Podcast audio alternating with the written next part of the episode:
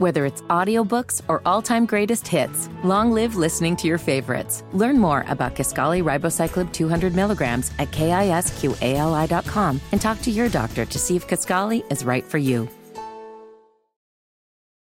The 91st edition of the Four Corners podcast starts right now. Black holding high, goes to Doherty. Doherty in the double team, gives it back to Black with 20 seconds left to play. Goes back to Michael Jordan, jumper from out on the left, good! Rebounded by Webber. Michigan out of timeout. Webber front court, Carolina with foul. He takes the timeout. They're out of timeout. Technical foul. Technical foul on Michigan. Ed Corbett says he can run the baseline. Hands in the ball. Brown gets it into Williams. Here comes Williams front court. Williams on the drive. Gets it back out to him. Long outside shot. Short rebounded. Made. It's over. Carolina has won the national championship. 89-72. And how about them Tar Heels? They are the national champions. Matthews off the mark, and this year the confetti is going to fall for North Carolina. They're not going to be denied this time.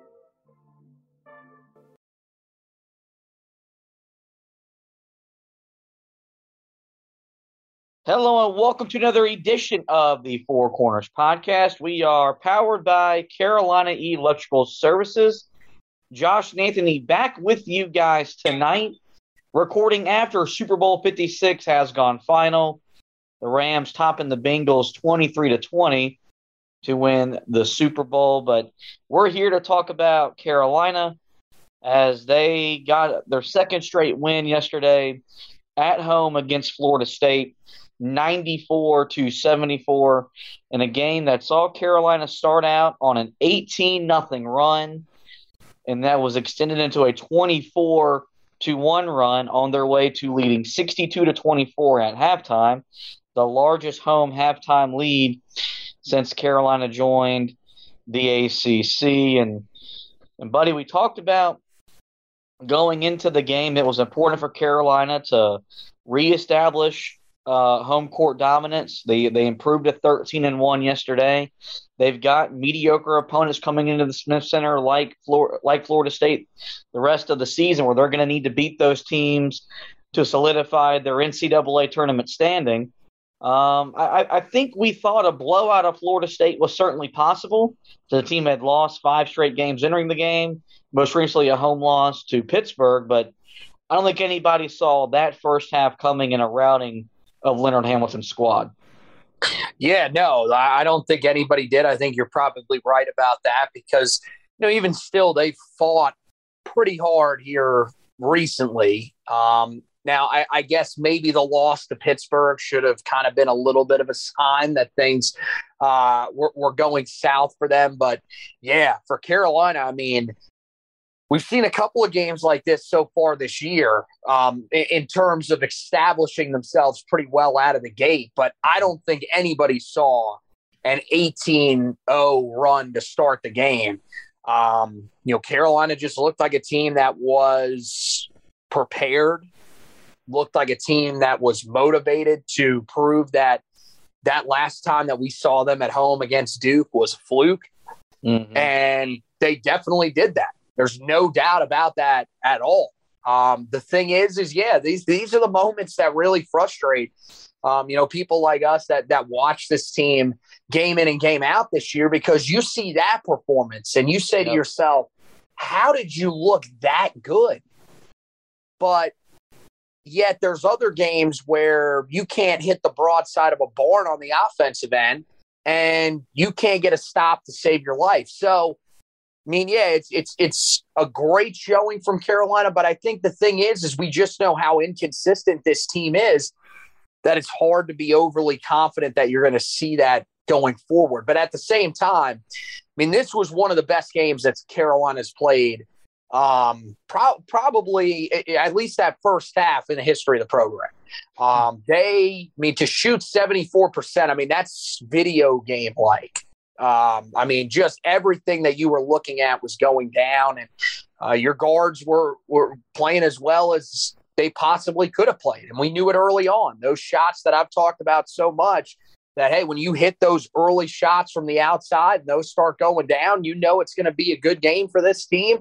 That's exactly what happened in this game. They attacked, you know, the inside, which I thought they needed to, um, e- even against a team that had some size, because this is not a Florida State team that's really all that tough. The rebounding numbers sort of told you that story, and we saw that early on. Carolina did exactly that, and you know this this felt good for that for, for many reasons. But I think one of the other big reasons that it felt so good was the fact that you got to see a majority of the young guys off this bench get yep. to play a significant role. And you've needed that recently. You haven't really been able to get that. But to get some rest for your guys in this game was huge. And I think you've got to continue to do that down the stretch. Look, these types of games aren't always going to be there, but if you have opportunities to get some of these younger guys in there, some of these people that these guys that are going to be contributors for you moving forward, you have to be able to do that. So, a lot of good things to take away from this game for Carolina. Yeah, I think one of the things I liked from the team, especially in that first half, was they play with the level of desperation that that right now this team has to play with. Their NCAA tournament hopes are they're on the line down the final stretch of the ACC season, um, and they really can't afford another hiccup if they want to be dancing come March. And so they had that level of desperation, and then they had the killer instinct to look at their opponent, realize that they're better than their opponent and they dominated them into submission. And we've seen that at home and a couple of different times this year. Michigan, um, you go back to the wins over Georgia Tech, Virginia. Um, you, you, saw Carolina really, once they were able to seize control of the game, they were able to end the game rather quickly.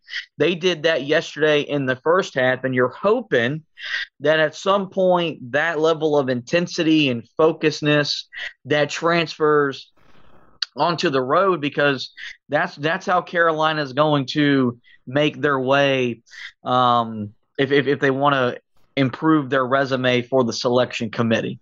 Let's go ahead and take a quick look at the box score. It's a pretty one for the Tar Heels. They shot 55% for the game including shooting 74% in that first half. They held Florida State to just 39% shooting. Carolina was 12 of 28 from behind the three point line. That was 43%. That was led by Caleb Love, who scored 18 points, made six baskets. All six makes were from behind the three point line. Um, and I, I, think that was really important for him because he had struggled the last the last two weeks. We we really highlighted the the struggles against Duke because of the magnitude of the game and really how his carelessness with the basketball really affected Carolina's chances to win the game. But against Clemson, he made big time plays in the second half, including the the, the game winning assist to Brady Manek as they beat Clemson right before the buzzer. And we were hoping that that that stretch would get him some confidence, get him back in the groove of things because when he's engaged like he was yesterday afternoon, Carolina looks like the type of team that we saw yesterday. And I thought it was really important for him to, to play like that and play well. Had that windmill dunk that he attempted gone down that would have taken the roof off of the Smith Center, but we'll have to save that for another game. Um, me- meanwhile, Florida State, 47% from behind the three point line. They were 9 of 19. Uh, Carolina, 8 of 13 from the foul line, just 62%. Florida State, 13 of 20 from the foul line, 65%. Had Carolina lost the game, um, we would have been talking about 16 turnovers that we talked about entering the game that they had to take better care of the basketball with Florida State's size, length, and athleticism. They didn't do that as well as you wanted them to, but only allowed Florida State to get 12 points off those turnovers. So that was a big reason why they were able to really dominate the game because even when they turned the ball over, they didn't give up buckets on the other end. Florida State turned it over 13 times themselves, which Carolina turned those into 15 points. So Carolina forced more turnovers than they averaged, forcing which they averaged right about 11 per game, and then they scored more points off turnovers than what they averaged. Another good sign of, of what this team needs to start doing more consistently, both at home and on the road. You mentioned the rebounding. Carolina out rebounded Florida State 42-34 as Armando Bacot had yet another double-double. They rebounded them on the defensive glass 27-19. But on the offensive glass, Florida State did have the edge 15 to 13, but they only got 12 second chance points. Meanwhile, Carolina 13 offensive rebounds, as I mentioned, 21 second chance points. And it's not something that we've been able to count on as frequently as we were able to do under the Roy Williams era. But yesterday, that was a big part of their half court offense when they missed shots, being able to go back up on a second chance. Florida State's bench outscored Carolina's bench 31 to 22. We're going to talk about Carolina's bench a little bit later in the show. Points in the paint favor Carolina 46 to 30. Um, they were much better finishing close and around the basket, both with the bigs and the guards, something we really emphasized entering the game. Fast break points in favor of Carolina 22 11. Carolina had five blocks compared to Florida State's just four. Nine steals for Florida State compared to Carolina's seven. Carolina 22 assists on 37 made baskets. Florida State 12 assists on their 26 made baskets. And Carolina led for 39 minutes and nine seconds of yesterday's game. Let's move on to the quote of the game. Uh, we go to the head coach of the Tar Heels, Hubert Davis. And Hubie said, I was really proud of the effort that they played with in the first half defensively. And it just confirms, it continues to show me that I think we can be a really good defensive team. We're going to need Carolina to be a really good defensive team if they want to make any sort of run into the NCAA tournament. The stat of the game, you mentioned Carolina's first half field goal percentage. They shot 74% from the field, and they were 75% from behind the three point line. I, don't know if they took a bad shot in the first half, and if they did, they made they, they, they made them. That offense in the first half was the offense that you may have saw when Tyler Hansbrough and Ty Lawson and Wayne Ellington were on the court. They got whatever they wanted, whenever they wanted it, and however they wanted to get it. And I know Florida State isn't the Florida State that we've seen in, in years past, and a lot of that's due to the injuries and stuff like that. But to do it against a team that has that type of length and athleticism was really impressive for Carolina. Well, it, it, it, was what we talked about, where they've had the most success so far recently, and really throughout the years when they've driven the basket with their guards. And I know Caleb Love most of his points early on in the game came from the outside. But I mean, you just look at that first half.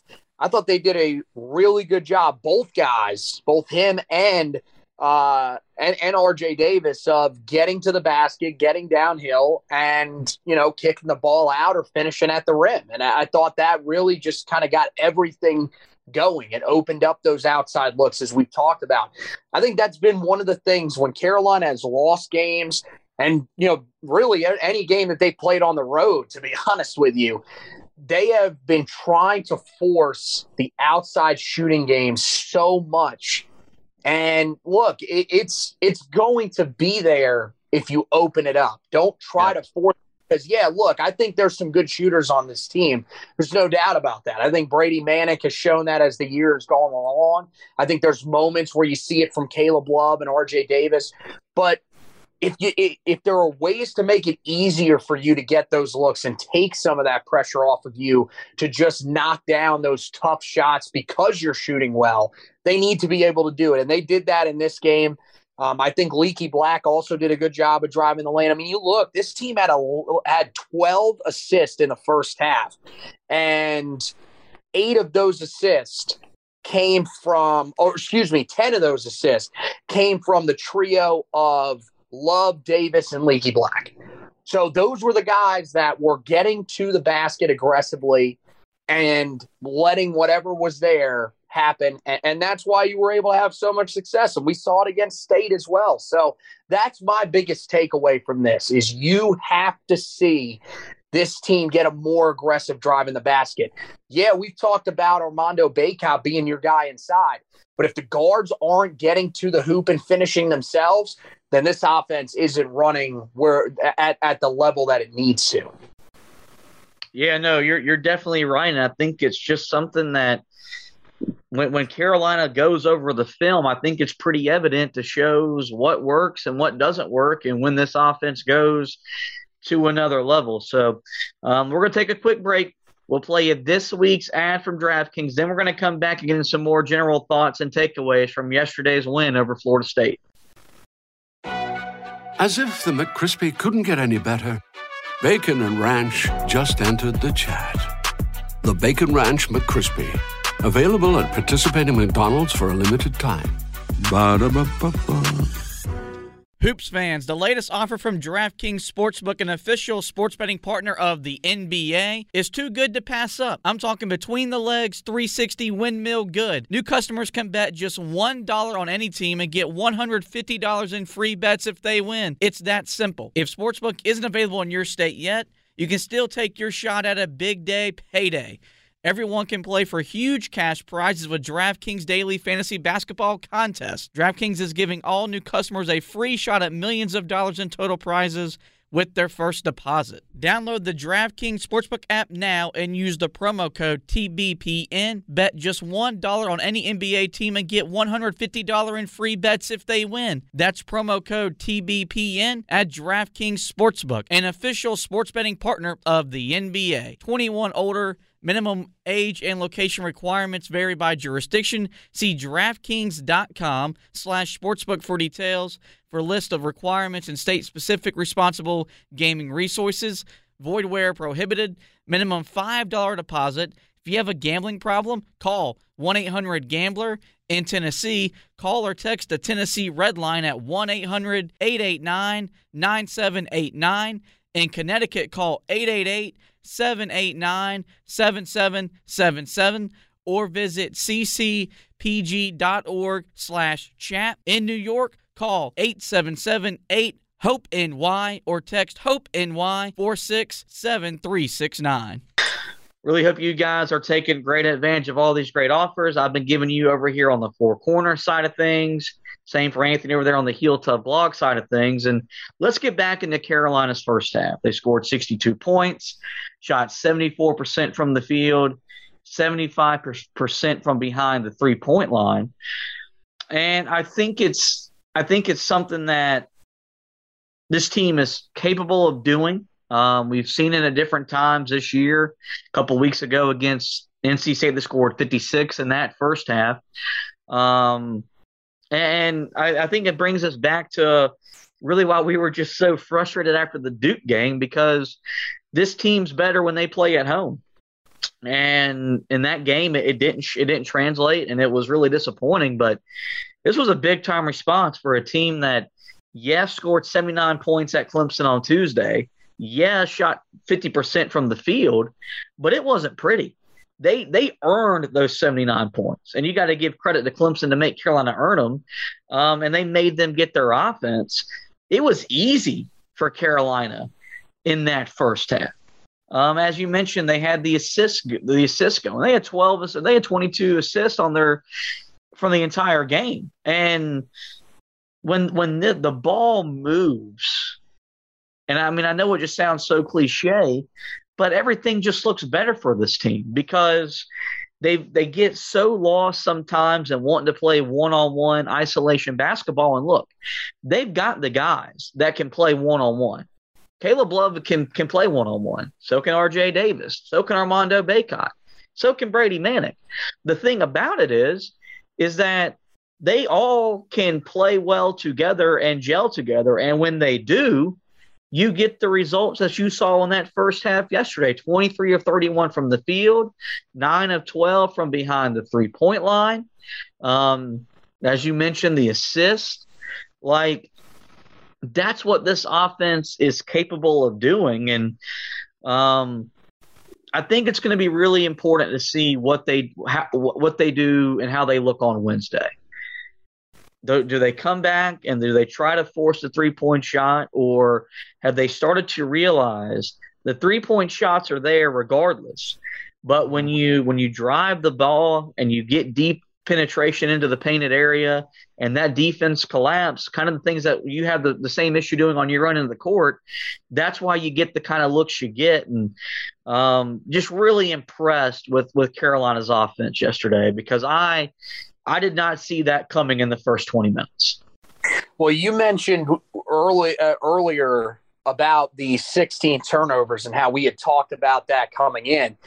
The big thing was early on, Carolina was moving the ball well without turning the ball over. Um, you know, you, you look in the first half, they turned the ball over six times, and three of those were by Dontrez Styles, um, which, you know, there's we'll, we'll talk about him a little bit later.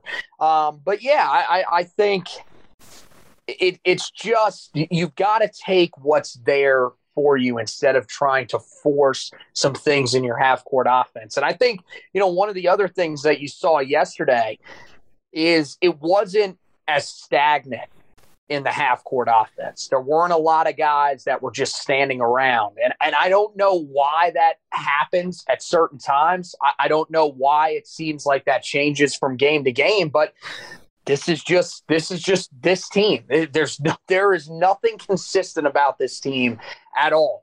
Every game is different, and that's one of the other areas that I think has been probably the most frustrating for a lot of people. Is that look when this team moves without the basketball, it opens up so many opportunities because there there are just so many guys that can do different things offensively for this team, especially with the fact that Leaky Black is now starting to come into his own. I mean, even yesterday, he only takes two shots in the game, but knocks them both down and finishes with five points. So there's not that liability out there. So when you're moving without the basketball, everybody's a threat. In a lot of the losses so far this year, especially those two road losses, the, the blowout losses that um, I think kind of define a lot of people's thoughts on, on this team on the road uh, in conference season uh, when you know they lost to Miami and Wake Forest. There was just, I mean, there, there were times they simply went isolation ball and that was it. Nobody else was moving without the basketball. They weren't even setting screens, and you could see that they, they they started to grow in that area here recently. I think with Duke, the problem was things just got way too out of hand, way too quickly on the defensive end. And once they lost Armando Bacot early in the game, that took away your best screener. That really changed a lot of the things that you did. But I think outside of that game, you've started to see that that high screen is starting to work. And when that is working and when you're able to drive the lane, it creates a ton of opportunities. So I think they've just got to keep that going.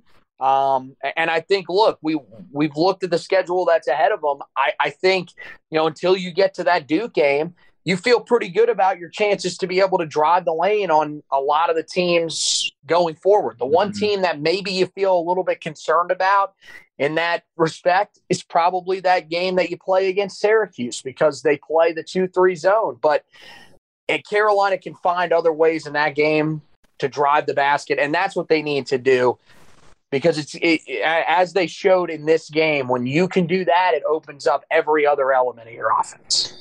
Well, as, as impressive as Carolina was offensively, their, their defense in the first half was was maybe the best we've seen from this team under Hubert Davis. And some of it is, yeah, look, Florida State was without Malik Osborne. They were without Anthony Polite. But look, Carolina's felt dealt with their own fair share of injury issues and stuff like that as well. And I thought Carolina was just so active defensively. I thought there the energy was there. Um, I thought they were in the passing lanes. I thought they were making Florida State take tough shots and and that resulted in them shooting 30% from the field. They only made three of eight first half three pointers. They forced eight turnovers in the first half, and I really thought that was a big part of why Carolina was able to build the lead to the level that they were because it as great as they were playing offense, they they weren't slacking off defensively in that first half. They did in the second half, but when you're up 38 at halftime, that's understandable. But in that first half, they didn't. They stayed after it, and they really competed hard for 20 minutes. And it was a bunch of different guys. Just you know, the the, the communication was there, the rotations were there. They were closing out hard on shots. They were keeping them off the offensive boards in the first half, and really positive signs for Carolina defensively. The area where we know this team has to get better at the most, and and, and even at home, it's an area where they've struggled a little bit at certain times this year. But I was really impressed with what this team did in that first half, given the fact that they were up 18 to nothing at one point and 24 to one at one point, also in that first half. Well, that I mean, the the thing that they did early on out of the gate that was so impressive was, you know, to be able to establish that eighteen nothing lead. They created some turnovers, and they really got Florida State into an uncomfortable spot early on. And you know, that was that that's a Florida State team that especially with where they're at right now with all the injuries. They are not a team that can get behind. But I think the turnovers, you created eight first half turnovers. And more importantly, you got 13 points off of those turnovers. That was the thing that was so big for Carolina in that first half because you just really haven't been able to do that to anybody out of the gate so far this year. Even in a lot of the wins early on in the year that we talked about, what was the most defining factor of a lot of those early wins were second half you know it, that was where they were really able to establish a margin um, you know a couple of those games they trailed uh, going into mm-hmm. halftime. So for them to come out and be as dominant as they were in this game, and look, we saw it in the game against NC State, but that's one of those things where look, Carolina's done that so often against NC State and here in recent memory, and and there felt like there was a lot of motivation in that game as well. That you thought, okay, this is probably the one game that you're going to see that this year. To show that they're capable of doing that again, this time against a team that uh, yeah, they had a lot of injuries, and look, they had another one suffered in that first half too when they lost Caleb Mills. So, I, I mean, yeah, that was definitely a banged up team, but it was still that that's still a team that has enough talent and they have enough size for sure that you thought eventually they would be able to get back on track. They never did.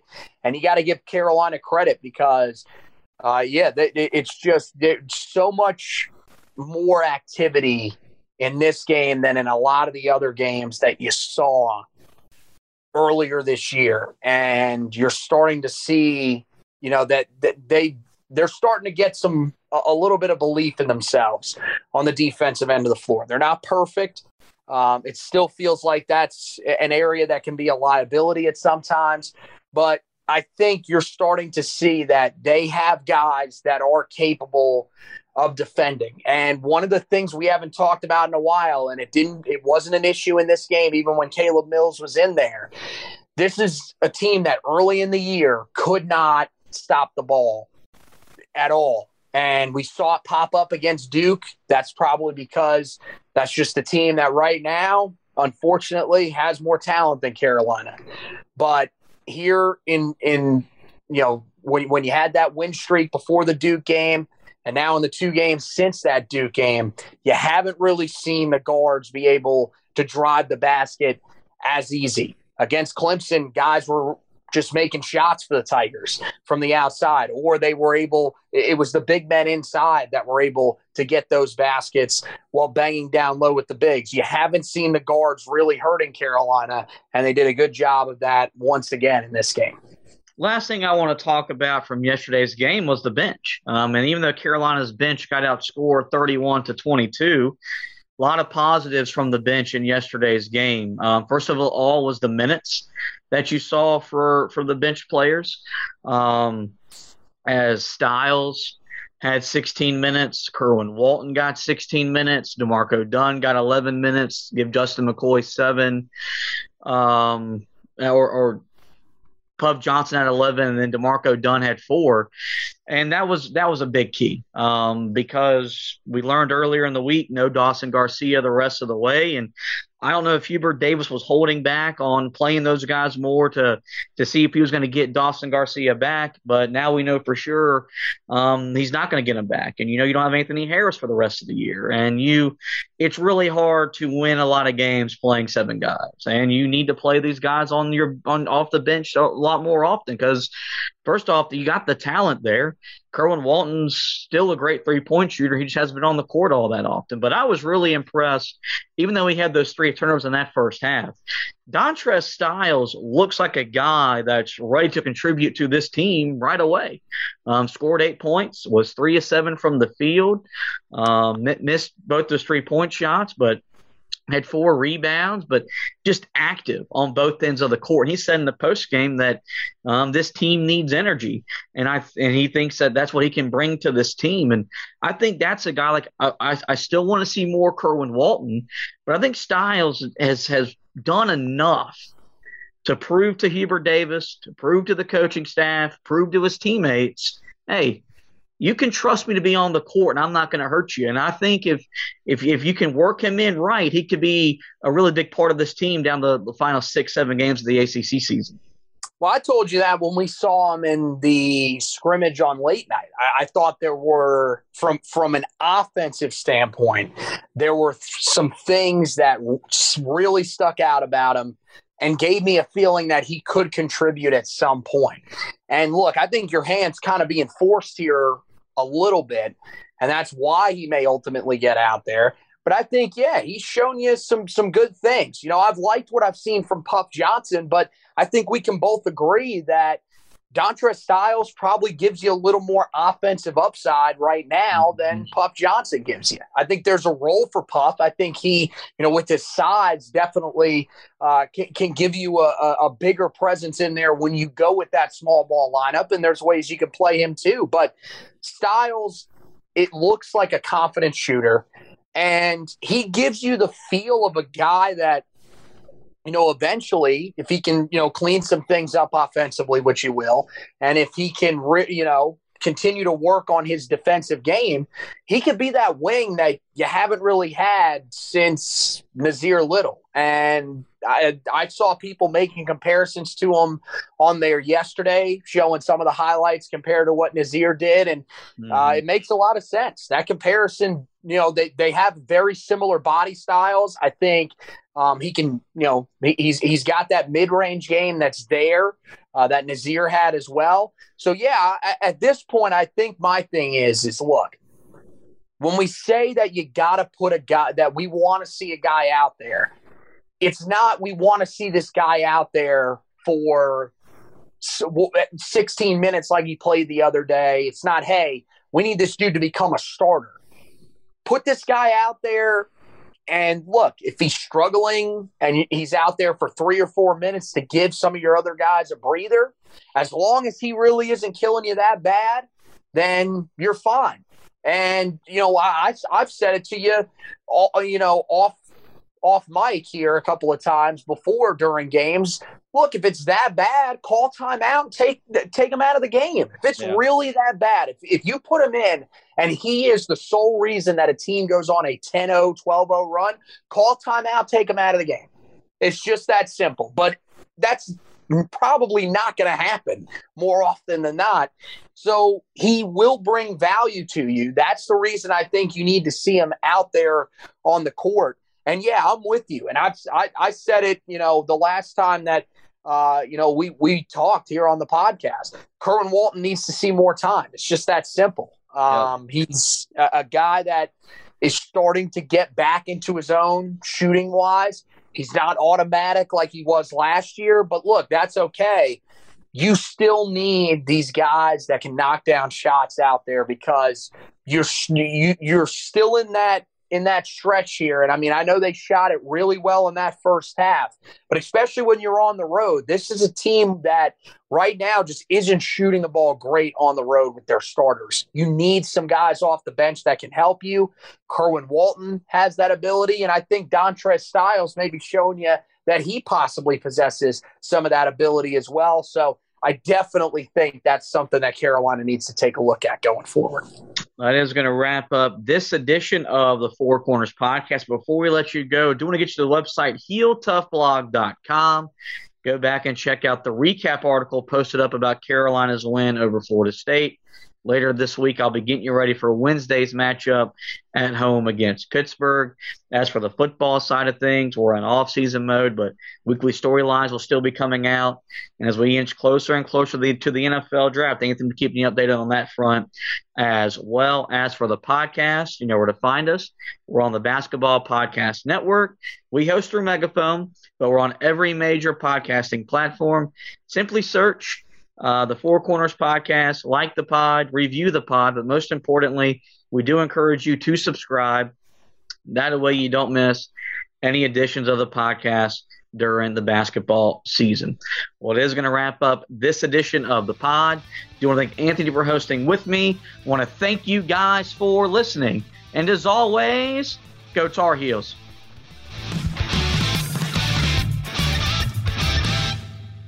The Four Corners Podcast is a proud member of the Basketball Podcast Network. Follow us on Twitter at HoopsPodNet or visit our website, www.thebasketballpodcastnetwork.com, to find the best basketball podcasts.